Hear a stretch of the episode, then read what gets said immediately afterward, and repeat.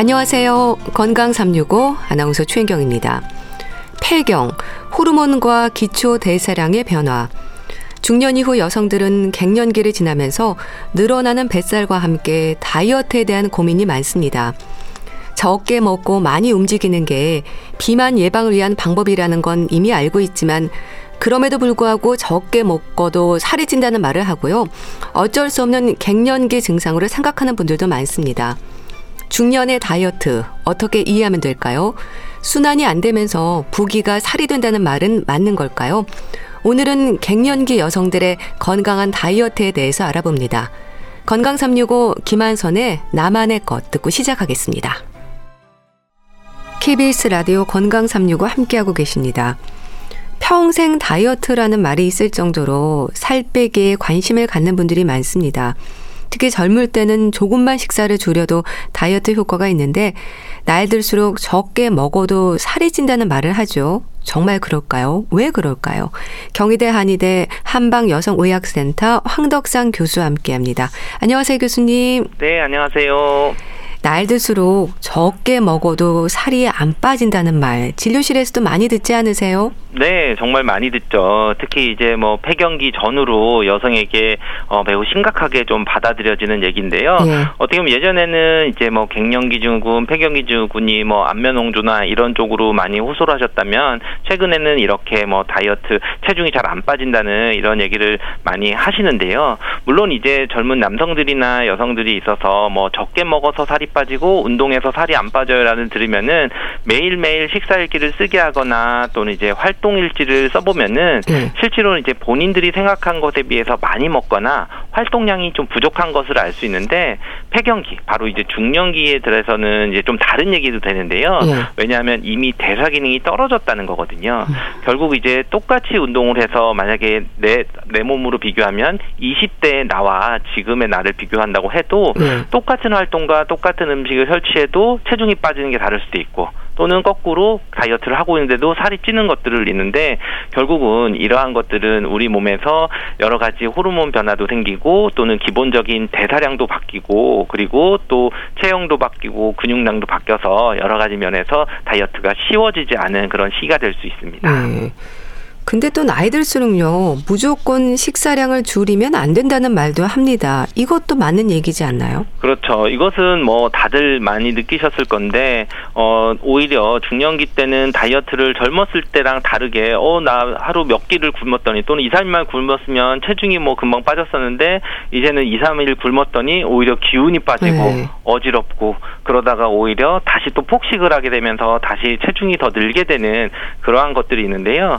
결국 결국은 우리가 다이어트를 위해서는 열량 제한만으로 생각하면은 절대 안 됩니다. 네. 왜냐하면 우리가 어느 정도 체력이 있거나 젊을 때에는 뭐 며칠 굶거나 조금 영양이 불균형해도 버틸 수도 있지만 어느 정도 이제 나이가 들면서는 우리 몸에서 단순히 칼로리, 열량만으로 생각을 하는 게 아니라 우리 몸에서 필수 영양소들에 대한 것들을 잘 섭취하는 것이 굉장히 중요한 거거든요. 단순히 열, 열량을 줄이고 내가 샐러드만 먹어서 열량을 제한했으니까 내가 건강하고 뭐 튼튼하고 몸도 가볍게 생활할 수 있는 거라고 생각하지만 오히려 샐러드만 먹으면서 거기서 필요한 탄수화물이나 뭐 단백질이나 뭐 지방 성분들이 부족하거나 또는 미량 원소들이 부족하면은 그런 것들 때문에 오히려 몸은 더 아프고 체중은 더 대사량은 더 떨어져서 오히려 대사 이상 때문에 오히려 나는 다이어트를 하면서 음식도 줄이고 고생을 하는데 결과는 안 좋은 쪽으로 얘기를 할 수 있는데요. 음.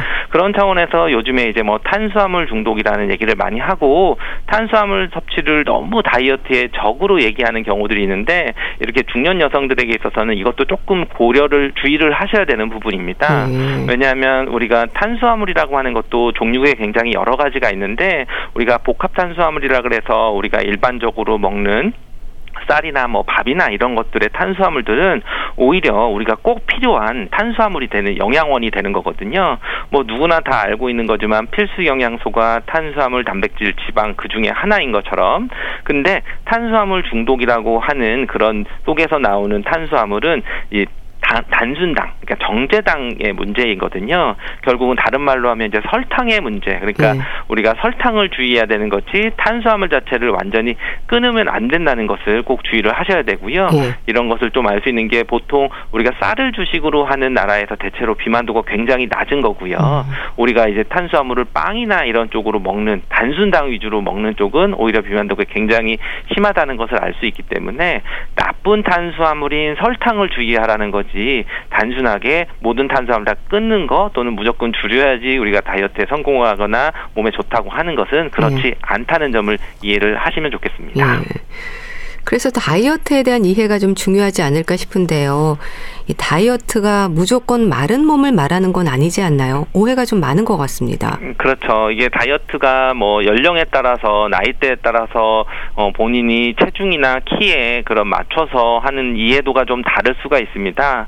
보통 이제 뭐 비만다라고 하면은 뭐 자기 체중을 키의 제곱으로 나눠서 얘기하는 이제 BMI라고 해서 BMI 수치에 따라서 비만도가 어떻다 이렇게 얘기를 하는데 기본적으로 BMI가 정상이라고 하는 것은 여러 연구에서도 있지만 아시아인 기준으로는 BMI 23 정도 되면은 그냥 보통 정도라고 하고 23에서 25가 넘어가면 이제 과체중이라고도 얘기하고 또 18.5가 내려가면 이제 저체중이라고도 얘기를 하는데요. 네.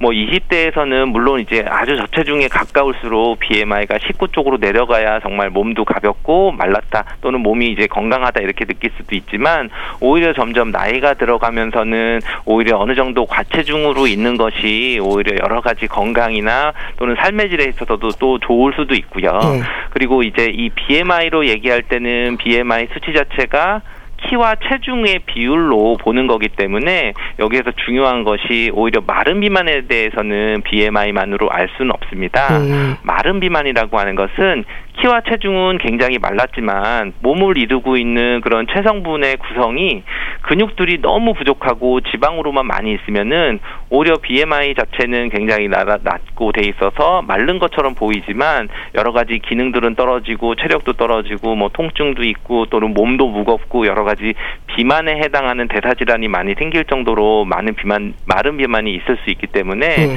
어 마른 비만인 경우들은 오히려 체성 분석을 통해서 단순히 키 키와 체중뿐만 아니라 내 몸이 건강하냐 아니냐를 알 수 있는데요. 뭐 우리나라 뭐 2009년도에서 2010년도까지 국민 건강 영양 조사에 하면은 정상 BMI를 가린 성인 여성 중에 마른 비만에 노출돼 있는 여성이 약 30%로 추진된다는 음. 그런 연구 결과도 있었거든요. 네. 결국은 이런 것처럼 단순히 키랑 체중으로 보거나 또는 나 혼자 보는 게 아니라 여러 가지 그런 비만과 관련되는 여러 가지 질환들이 나타날 수 있는 것이 마른 비만이기 때문에 키와 체중만으로 그 비만들을 판 단하는 것은 좋지 않습니다. 네. 그래서 건강한 다이어트, 건강을 위한 다이어트는 필요하겠죠? 그렇죠. 그래서 이제 내 몸에서 적정 체중 그러니까 우리가 원하고 있는 정말 마른 체중 또는 심하게 얘기할 때는 아우 나는 지방이 몸에 하나도 없었으면 좋겠어라고 얘기하시는 분들도 있는데 네. 사실은 우리가 지방도 우리 몸에서 굉장히 중요한 구성 성분이 되고 특히 여성에게 있어서는 여성 호르몬의 원료가 콜레스테롤이고 지방이거든요. 네. 그렇다는 얘기는 지방이 너무 적어도 오히려 우리 여러 가지 여성의 생리와 관련되는 대사라든지 또는 성 장과 관련되는 대사라든지 이런 것이 원활하지 않을 수가 있기 때문에 오히려 이제 건강을 해치는 경우가 있고 이런 것을 좀 극단적으로 나타난 경우에 여성들이 이제 다낭성 난소 증후군이라고 해서 특히 이제 젊은 여성들이 다이어트를 심하게 하거나 또는 이제 뭐 절식을 심하게 하고 체중을 어, 감량을 많이 한 다음에 갑자기 생리를 안 하거나 또는 음. 뭐 생리가 무배란이 되거나 생리 주기가 굉장히 불규칙하고 그런 것이 잘 돌아오지 않는 경우들도 많이 최근에 늘고 있거든요. 네. 그랬을 때 이 다낭성 난소 증후군에 대해서 얘기할 때 특징적으로 전통적인 다낭성 난소 증후군에서는 비만이 따라왔었는데요. 네. 어, 최근 젊은 여성들을 보면 비만하지 않은 사람인데도 다낭성 난소 증후군이 음. 많이 나타나는 경우들이 있습니다. 이러한 경우에도 조금 전에 말씀드렸던 바로 마른 비만, 그러니까 체중 자체는 적지만 근육이 적은 그런 마른 비만인 상태라서 여러 네. 가지 그런 내분비적인 문제가 생겨서 다낭성 난소증이 오는 것처럼 우리가 이제 건강한 다이어트라고 하는 것은 단순하게 체중이 적게 나가는 것이 아니라 나의 그런 적정 체중이 있고 보통 BMI 23을 기준으로 해서 전후로 해서는 양호하다고 보는데 예. 물론 이것은 이제 뭐 젊은 20대 여성들은 보통 19에서 20 또는 20에서 20 전후로 21 정도 되는 경우가 그래도 좀 어느 정도 건강하다고 볼 수 있고 또는 이제 폐경기 중년 이후에는 또 23 전후로 해서 되더라도 예전보다는 체중이 많이 나가지만 어느 정도 안전한 그런 범위라고도 볼 수 있는데요. 물론 이것은 또 이제 그 어, 또 미각적인 그런 부분에서 봤을 때 또 좀 다른 관점들을 가질 수 있는데 우리 네. 건강적인 차원에서만 말씀드리면은 그렇게 말씀드릴 수 있습니다. 예. 사실 젊을 때는 밥 한두 숟가락만 줄여도 체중 조절이 되는데 나이 들면서는 의도적으로 적게 먹어도 안 빠진다고 하거든요. 기초 대사량에 대한 지적이 또 여기에 해당하지 않습니까?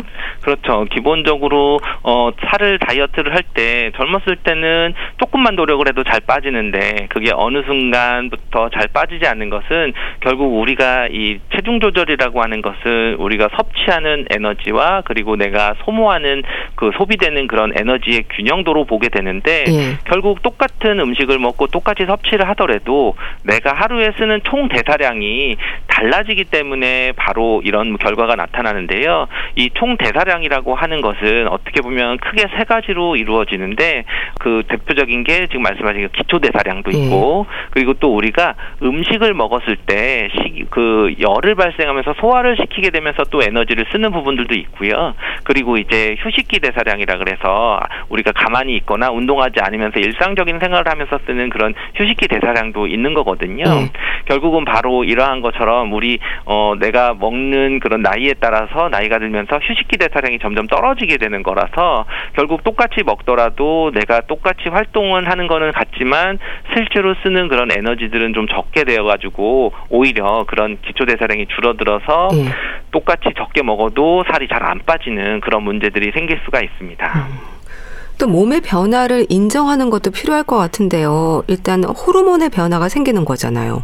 그렇죠. 우리가 어 폐경이라고 하게 되면 여성에게 있어서 인생이 가장 크게 바뀌는 그런 시기가 될 수 있는데 네. 물론 이제 호르몬 변화가 병적인 변화는 아니고 자연스럽게 여성 호르몬이 줄어드는 그런 상황이 되는데 아까 말씀드렸지만 여성 호르몬 원료는 이제 콜레스테롤이고 지방 성분이 되게 됩니다. 네. 결국 그만큼 여성 호르몬을 줄어들고 여성 호르몬을 만들지 않을 때 에는 내 몸에서 잉여하는 지방들이 더 늘어날 수가 있게 되는 거고요. 그렇기 때문에 뭐 콜레스테롤이나 고지혈증 같은 증상들이 더 심화되는 그런 경우들도 있고 또는 나는 운동을 해도 지방이 자꾸 축적이 되는 그런 부분들도 있을 수 있고 또 여성 호르몬이 줄어들기 때문에 남성형 비만으로 되는 경우들도 있는데요. 예. 그럴 때는 이제 특히 뭐 여성 호르몬이 없기 때문에 특히 살이 쪄도 복부 쪽으로 이제 남성형 남성형 비만은 이제 뱃살이 많이 늘어나는 쪽이 되고 물론 이제 여성형 비만은 이제 뭐 엉덩이 쪽이나 다른 쪽의 신체 부위에 지방이 축적이 되는 그런 특성들이 있기 때문에 여러 가지 이런 호르몬 변화 때문에 내가 살도 잘 안 빠질 뿐더러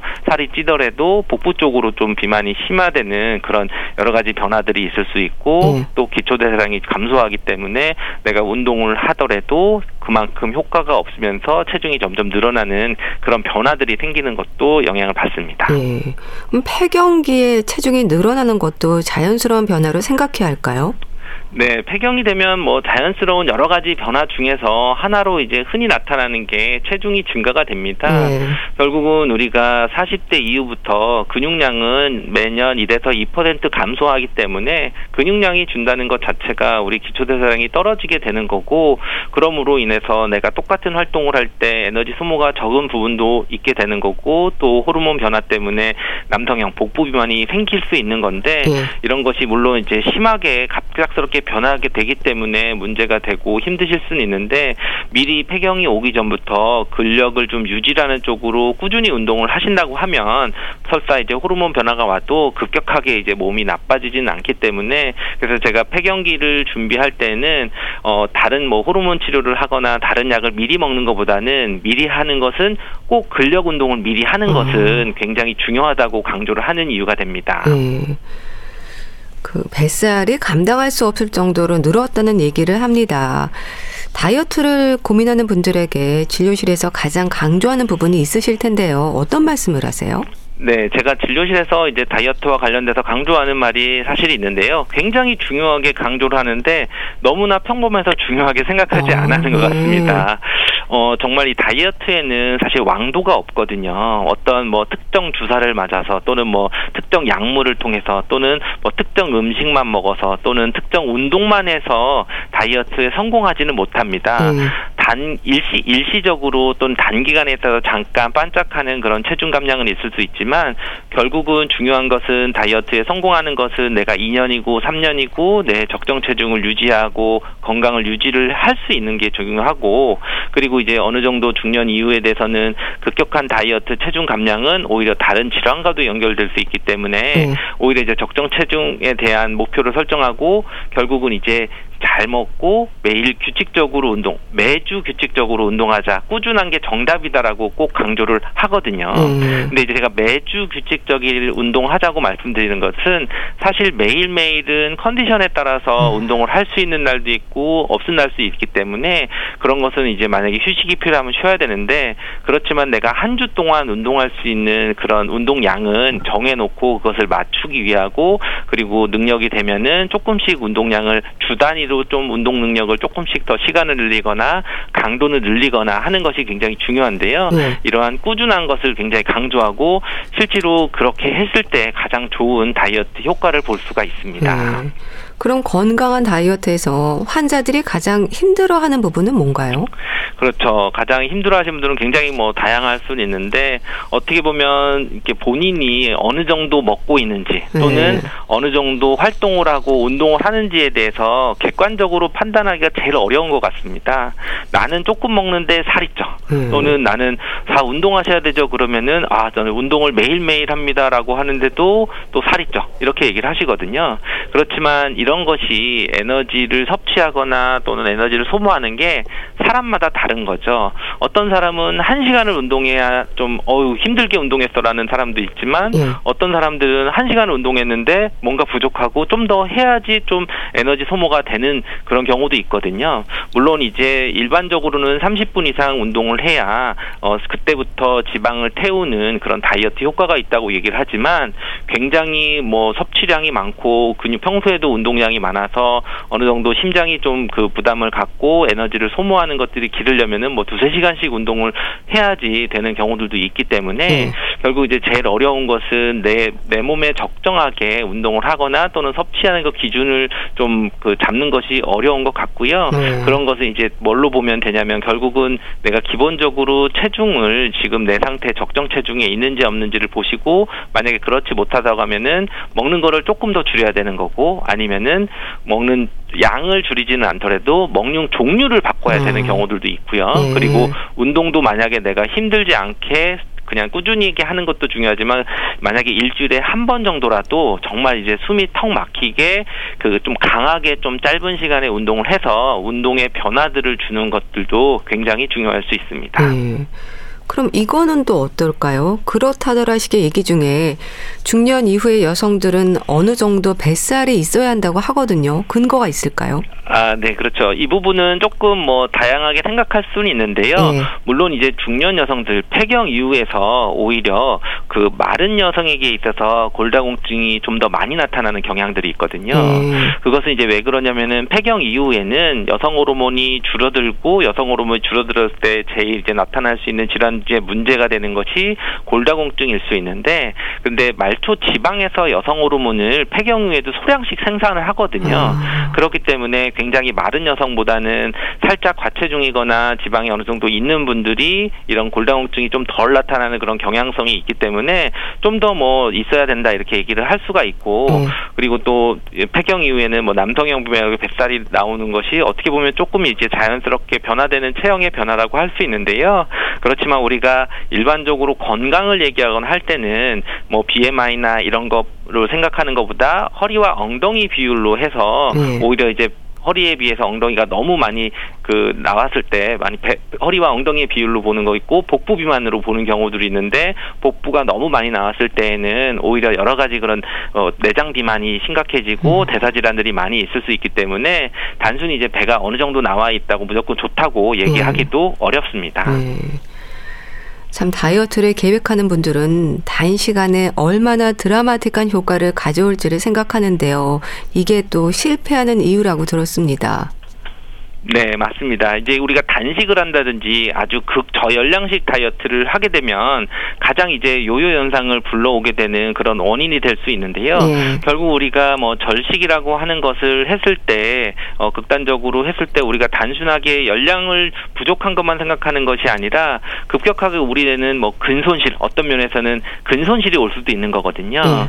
그래서 우리가 뭐 그 유명 연예인이 아 항상 운동할 때 잘 먹어야지 근손실이 안 와 이렇게 표현하는 것처럼 정말로 운동과 더불어서 열량에 대해서 어, 섭취하는 에너지에 대해서 적절히 했을 때 오히려 이제 요요 현상도 없고 꾸준히 그 다이어트에 성공할 수 있는 방법이 될 수 있습니다. 예. 또 중등도의 비만인 사람들이 저체중인 사람보다 사망 위험이 낮다는 연구 결과도 있던데요. 이런 부분들은 뭐 체력과도 연관되는 걸까요? 네, 우리가 이 비만의 역설이라고 하는 그런 뭐 연구라고도 얘기를 할 수 있는데 어, 이 연구 결과가 우리나라 이제 국민건강보험에서 볼 수 있는 그런 영양 상태에서 확인한 것인데 예. 특히 이제 적당한 비만, 특히 이제 50대 이상의 중장년층에서는 어 조금 약간 과체중인 사람, 이 사람들이 오히려 사망 위험률이 저체중이라고 하는 것은 이제 BMI 18.5 이하 되는 사람의 뭐 보다도 오히려 좀 더 안전하다 이렇게 되어 있는데요. 예. 보통 뭐 BMI 23 정도를 사망 위험률을 1이라고 치면 저체중 BMI 28.5나 또는 고도 비만은 BMI 30 이상이 되면은 오히려 1.39배로 더 높아진다. 뭐 이렇게도 볼 수가 있는 것처럼 결국은 우리가 이제 점점 그 나이가 들수록 우리가 어 단순하게 뭐 체중만 보는 것이 아니라 여러 가지 대사나 여러 가지 질환들이나 또는 뭐 스트레스나 또는 영향을 또 충분히 흡수할 수 있는 것이 굉장히 중요한데요. 예. 특히 이런 어 뭐 여러 가지 원인으로 해석할 수는 있지만 약간 이제 과체중이 있는 사람들이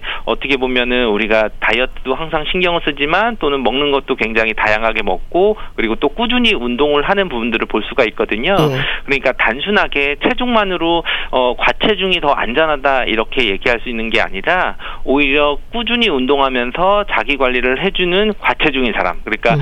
활동을 잘할 수 있고 운동량이 좋은 어, 근육량이 좋은 과체중인 분들이 오히려 사망 위험률이 낮다는 그렇게 이해를 하시면 되고 네. 나는 단순히 과체중인데 운동도 안 하고 나는 계속 먹어도 돼 이렇게 더 안전하 이렇게 판단하시면 안 됩니다. 네. 그러니까 다이어트의 기본이라고 한다면 일단 적게 먹고 많이 움직이는 걸 텐데요.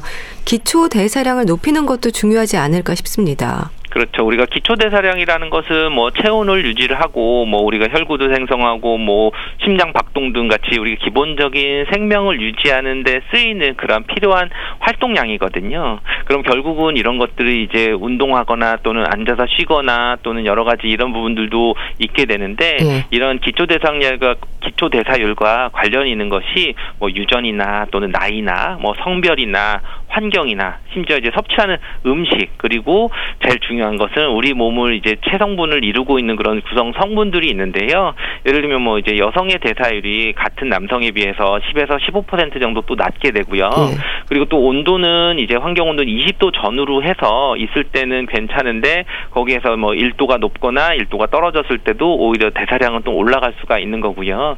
그리고 이제 가장 중요한 체 성분 중에서는 이제 제지방량이라고 하는데 네. 이게 프리팻 매스라 그래서 결국 지방을 제외한 근육량들이 가장 많은 사람들이 기초 대사량이 높습니다. 네. 결국 우리가 근육이 발달한 운동 선수라든지 또는 중노동을 하시는 그런 중노동자가 안정시 대사량이 높다고 하는데요. 결국은 바로 이 에너지를 태울 수 있는 기초 대사량은 근육량과 굉장히 연관이 있기 때문에 네. 단순히 체중으로 비교하는 게 아니라 내가 근육이 많고 이럴 때는 기초 대사량 이 높으니까 여러 가지 어, 다이어트를 할 때 유리한 그런 상황이 되고 네. 오히려 제지방량이 적을 때에는 노력을 하지만 그것에 비해서 다이어트 효과는 줄을 수 있기 때문에 기본적인 제지방 근육을 늘릴 수 있는 그런 노력도 같이 병행을 하셔야 됩니다. 네. 근데 또 기혈의 순환이 안 될 때도 살이 찌고 붓는다는 말을 하지 않나요? 네, 한의학에서 특히 이제 비인 기허라 그래서 이제 뚱뚱한 사람은 기가 부족하다 이런 어, 표현을 쓰는데요. 어, 이게 다른 의미에서는 바로 이제 그 기초 대사량이 부족한 상태로 볼 수가 아, 있는 거죠. 예. 결국 이제 항상 이제 우리가 뚱뚱한 사람들은 어떻게 보면은 왜 뚱뚱하냐? 기초 대사량이 부족하고 기운이 부족하다. 기운이 많다는 것은 가만히 못 있고 뭔가 해도 힘 있게 하고 목소리도 크고 활동량도 굉장히 크게 크게 하는 거고 뭐 잠시도 가만히 못 있고 열심히 이제 움직이는 사람들이 기운이 많다고 볼 수가 있는 거잖아요. 예. 결국 우리가 음식을 먹었을 때 그 기운을 주관하는 비위의 운하 기능이 저체되면은 바로 이제 병리적으로 생기는 이제 담습이랑 담음이라고 하거나 이제 비습이라고 하는 그런 습기에 해당하는 수분에 해당하는 부분들이 자꾸 저체되면서 우리가 좀 살이 많이 찔 수가 있는 거고요. 그리고 또 우리가 기의 작용이라고 하면 우리 양기, 양기 보통 열을 발생시키고 뭐 지방을 태우는 에너지들을 얘기를 하는데 예. 그런 것이 부족하면은 오히려 살이 더 잘 찌는 그런 것을 볼 수 있습니다. 참 살이 찌는 이유는 자신이 가장 잘 안다는 말도 하고 아마 인정할 텐데요. 건강한 중년의 다이어트 꼭 기억해야 하는 부분들 알려주세요. 네, 기본적으로 체중은 우리가 말라서 좋다 또는 뭐 너무 살이 쪄서 뭐 나쁘다 이런 거보다는 자신에 맞는 적정 체중이 중요하고 그리고 적정 체중보다 중요한 것은 체력이 더 중요하다. 예. 그래서 내가 구- 규칙적으로 먹고 절제할 수 있으면서 또 주 단위로 꾸준히 운동을 하면서 남들보다 또 체력이 또 강하다고 하면은 지금 있는 체중이 조금 과체중인 것처럼 돼도 큰 문제가 없는 거고 오히려 좀 말랐다고 해도 체력이 안 된다 그러면은 좀 더 잘 먹으면서 체력을 체중을 조금 올리는 것도 굉장히 중요해서 우리 적정 체중을 찾아가는 체력을 키우는 그런 노력이 굉장히 중요한 그런 시기입니다. 예. 건강한 다이어트에 대해서 또 자세히 알아봤는데요. 경희대 한의대 한방여성의학센터 황덕상 교수와 함께 했습니다. 감사합니다. 감사합니다. KBS 라디오 건강 365 함께하고 계신데요. 최성수의 그대는 모르시더이다 듣고 다시 오겠습니다.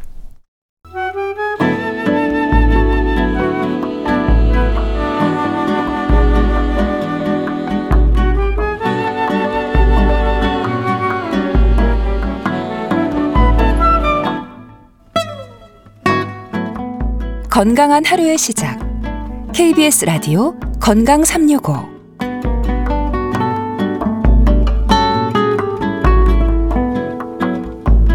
KBS 라디오 건강 365 함께 하고 계십니다.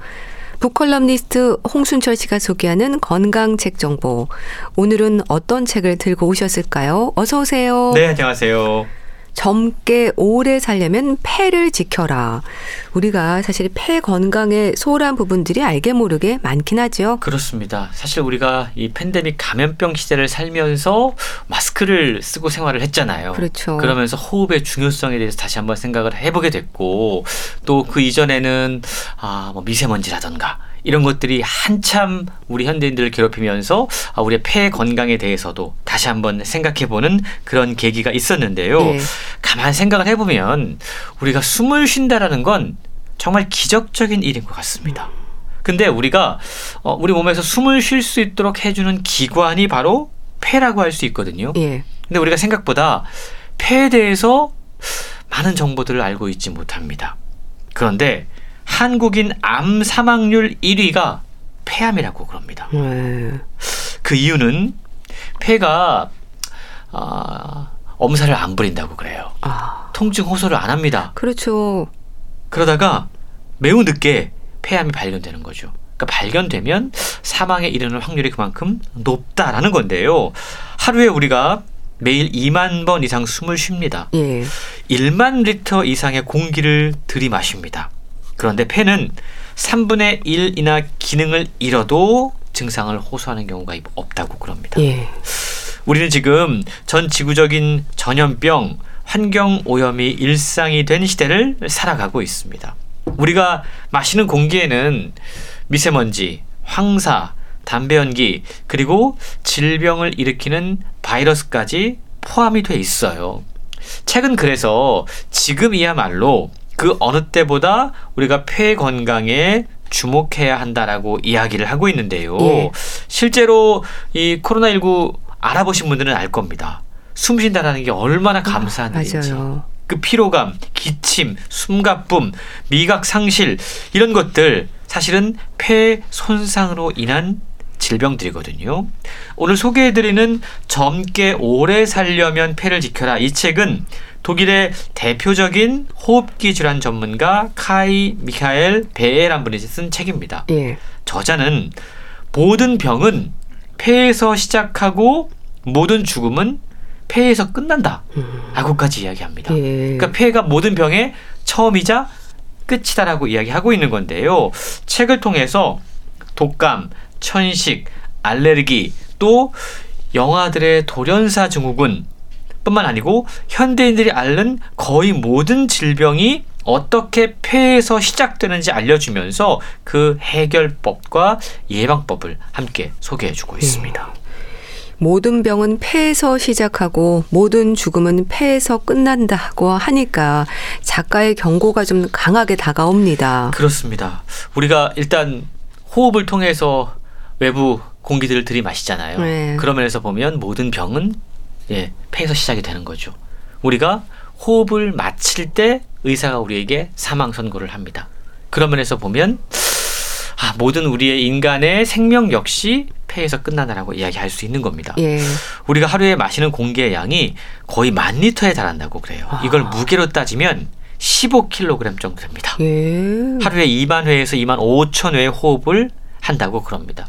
근데 우리가 마시는 이 공기 가운데는 눈에 보이지 않지만 정말로 많은 예, 유해균들이 이물질들이 섞여 있습니다. 예. 마스크를 착용하지 않고 특히 이 호흡을 하게 되면 무방비 상태로 우리 몸속으로 이 이물질들이 들어가기가 쉽다라는 거죠.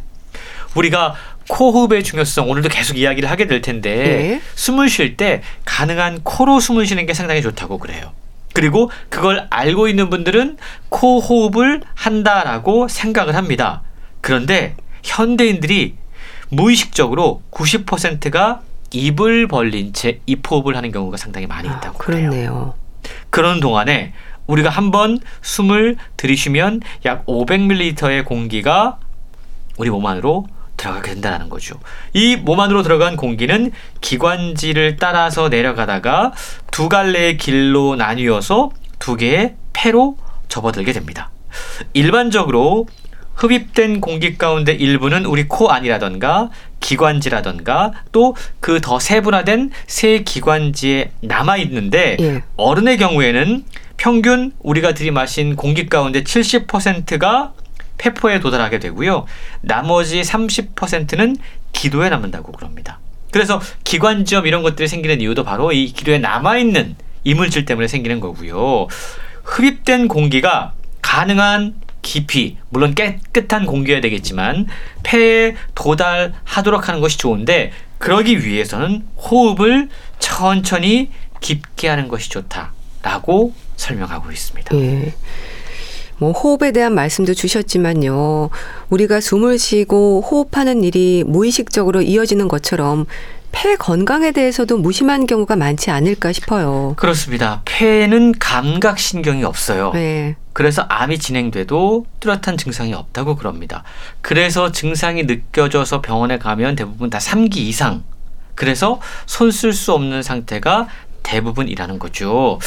매년 전 세계에서 200만 명 이상이 폐암을 앓고 있고 150만 명이 사망한다고 그럽니다. 예. 그러니까 암 진단을 받으면 거의 지금 4분의 3이 사망하는 상당히 치명적인 질병이라는 거죠.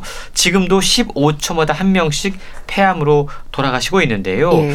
독일에서만 매년 약 7천 명의 사람들이 미세먼지로 죽어간다고 그래요. 이게 교통사고 사망보다 두 배나 많은 수치라고 아, 그럽니다. 예. 저는 한국은 어떤지 상황이 상당히 그렇네요. 좀 궁금하더라고요. 음.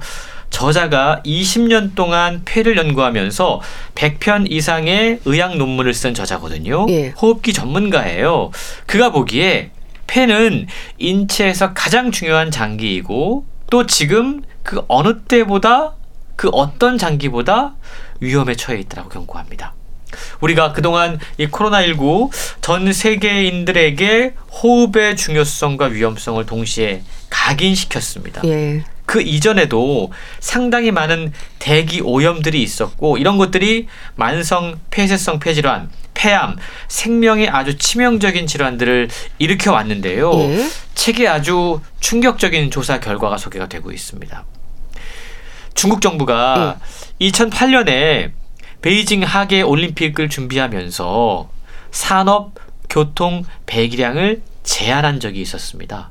아마 뉴스를 통해서도 이때를 기억하는 분들이 많이 있을 텐데 예. 이 기간에 천식으로 응급실에 입원한 환자 수가 무려 40% 줄어들었다고 아, 그래요. 그랬군요. 그러니까 어떤 조치만 했는데도 이만큼 환자 수가 줄어들었다는 거죠. 예. 그러면 평상시에는 얼마나 많은 매연과 얼마나 많은 뭐 유해 물질이 음. 공기 중으로 배출이 되고 있는지 그리고 그것들이 중국 얘기잖아요. 예.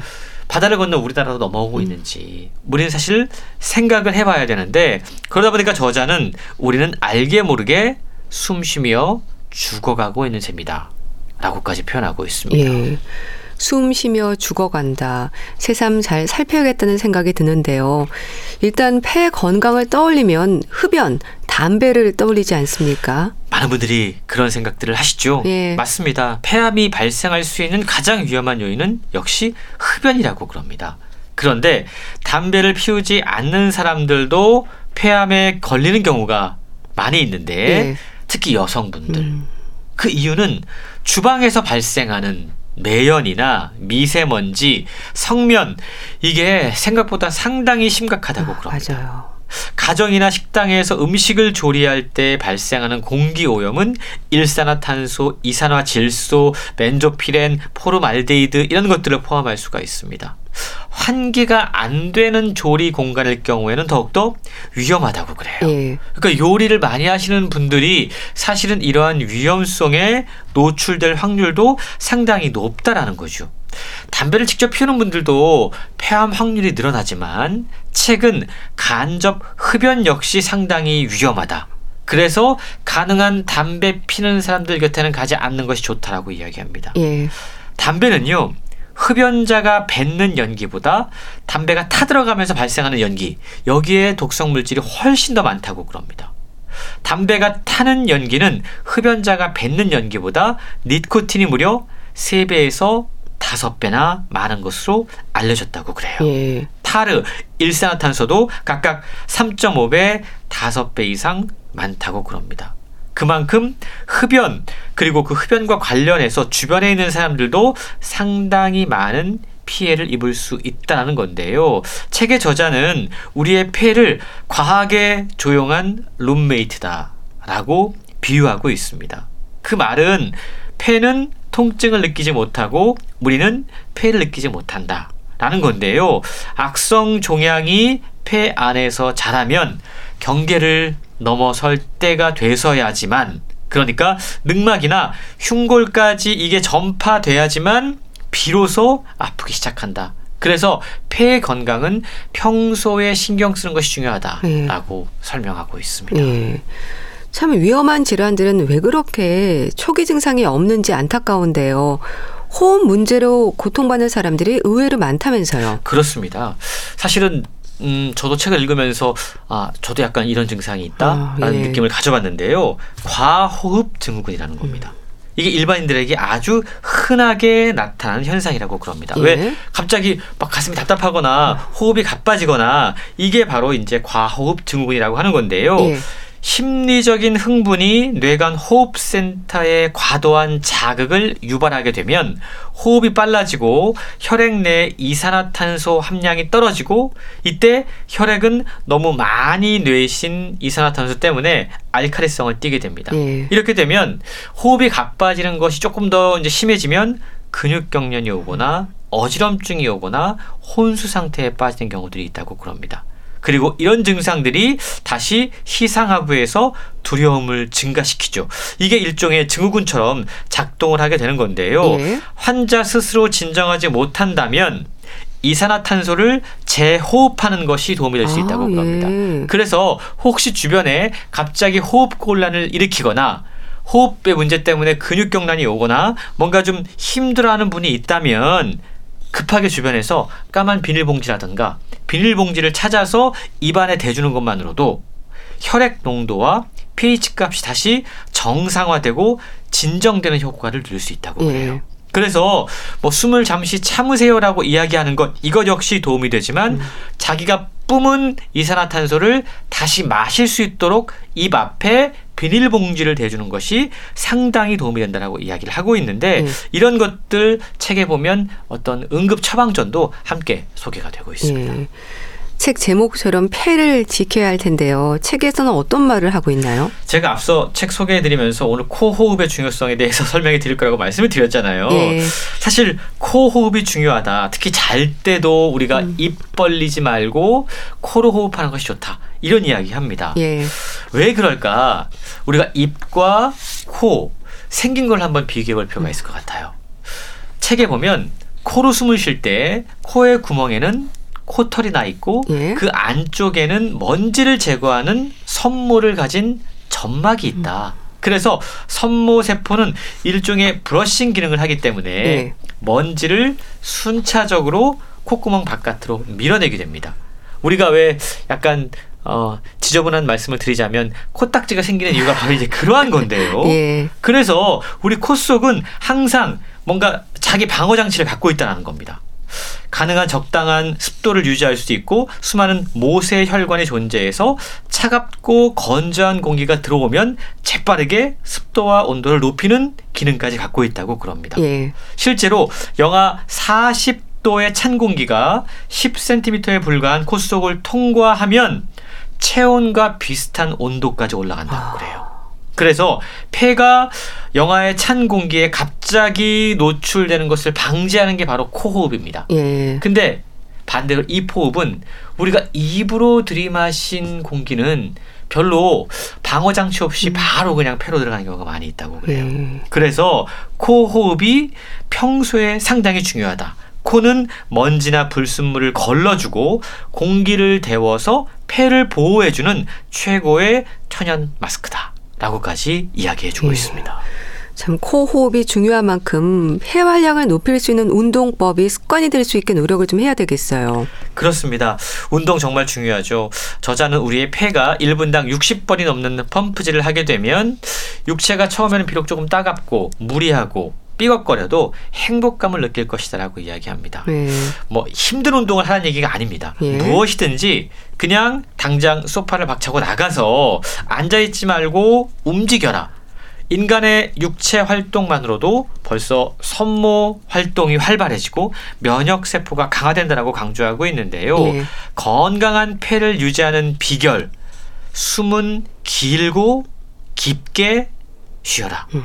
입이 아닌 코로 숨을 쉬어라. 예. 자주 웃어서 맑은 공기를 마셔라. 실내 공기를 맑게 유지해라. 운동과 목욕으로 폐를 깨끗이 해라. 가능한 산림욕과 풍욕으로 삶의 환기를 가져다 줘라. 네. 이런 것들을 함께 기억하면 좋을 것 같습니다. 네. 자, 젊게 오래 살려면 폐를 지켜라 소개해 주셨는데요. 북컬럼니스트 홍순철 씨와 함께 했습니다. 감사합니다. 고맙습니다. 성시경의 거리에서 보내드리면서 인사드릴게요. 건강365 아나운서 최인경이었습니다. 고맙습니다.